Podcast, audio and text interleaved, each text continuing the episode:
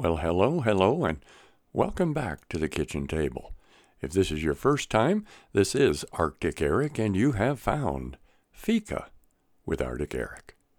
Certainly looking forward to spending a few minutes with you and trusting that God, by His Spirit, will encourage you today. If there's anything we need, it is to be encouraged.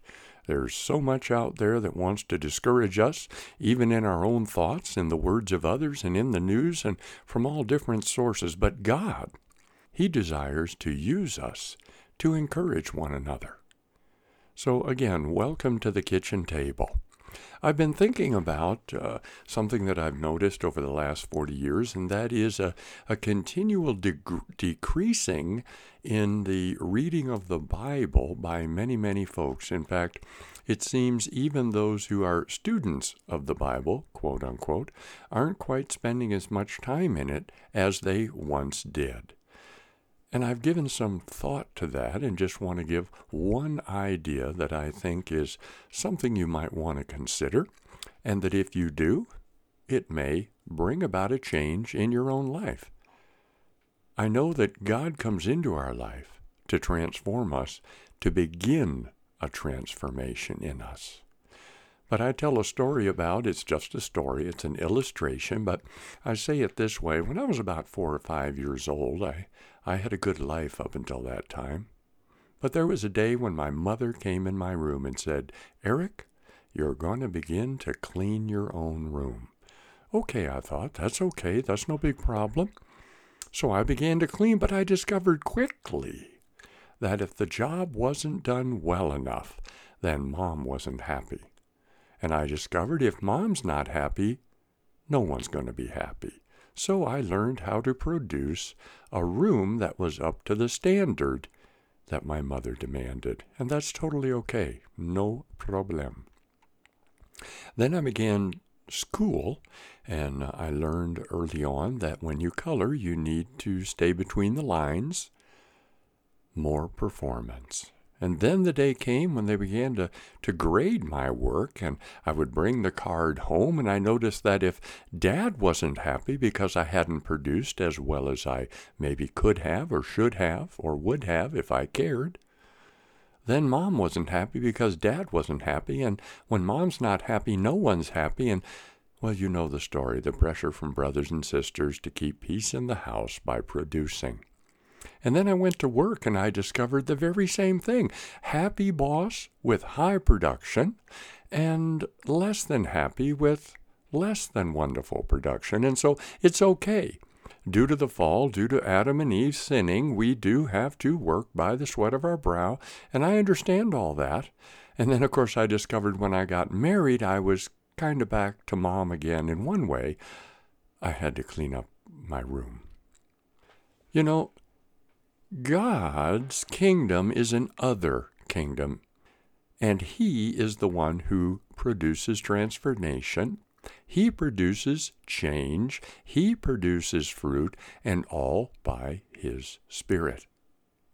But as I thought about the, the fact that folks aren't reading the Word as they once did, maybe it's because they, they feel an obligation to do everything they read or they get information overload because they're looking for information rather than seeking the one who wants to bring transformation. That the Word of God shows us what God wants to do in the process after He purchases us to transform us. Marvelous what He wants to do by His amazing grace through the indwelling person of the Holy Spirit. But if we don't know what God wants to do, or if we read the Word as though we're to do it, or we're only to be informed and, and then we're able to say, Well, I know that. I often think when I pray for people, I'll have a word for them, and they'll often say, Well, I know that. Well, it isn't what we know. It's what we allow the author of that eternal knowledge to do in us. You know, most of us, if we're Christians and we've read our Bible or been taught, we know that in Romans chapter 12, we're told, don't be conformed to this world. You know, I like when God asks us to do things because He only asks us to do what we cannot do without His power, strength, and ability, His grace at work by the Holy Spirit. So don't be conformed to the Word, but be transformed by the entire renewal of your mind. Your mind is renewed, it's transformed by the Word of God. But if we have a production mentality, we read the Word, our thought life is changed, but then we're again trying to produce that transformation ourselves.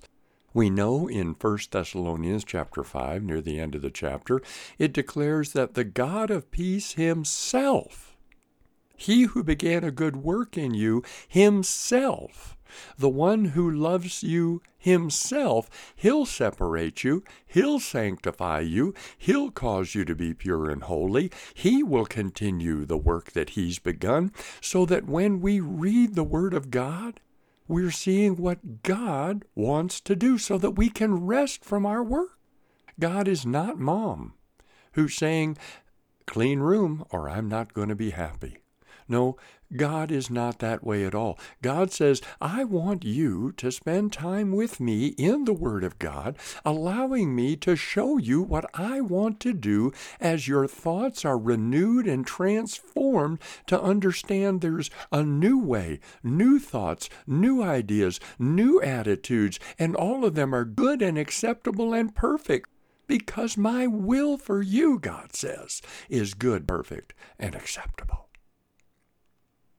But to enter it, you have to stop trying to help God and to say, Lord, thank you. I love your word.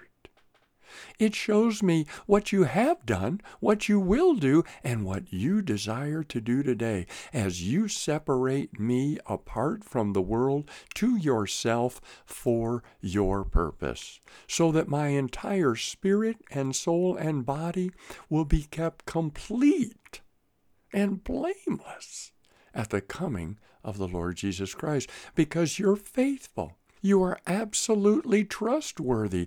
You have called us to, to yourself, and you will do it.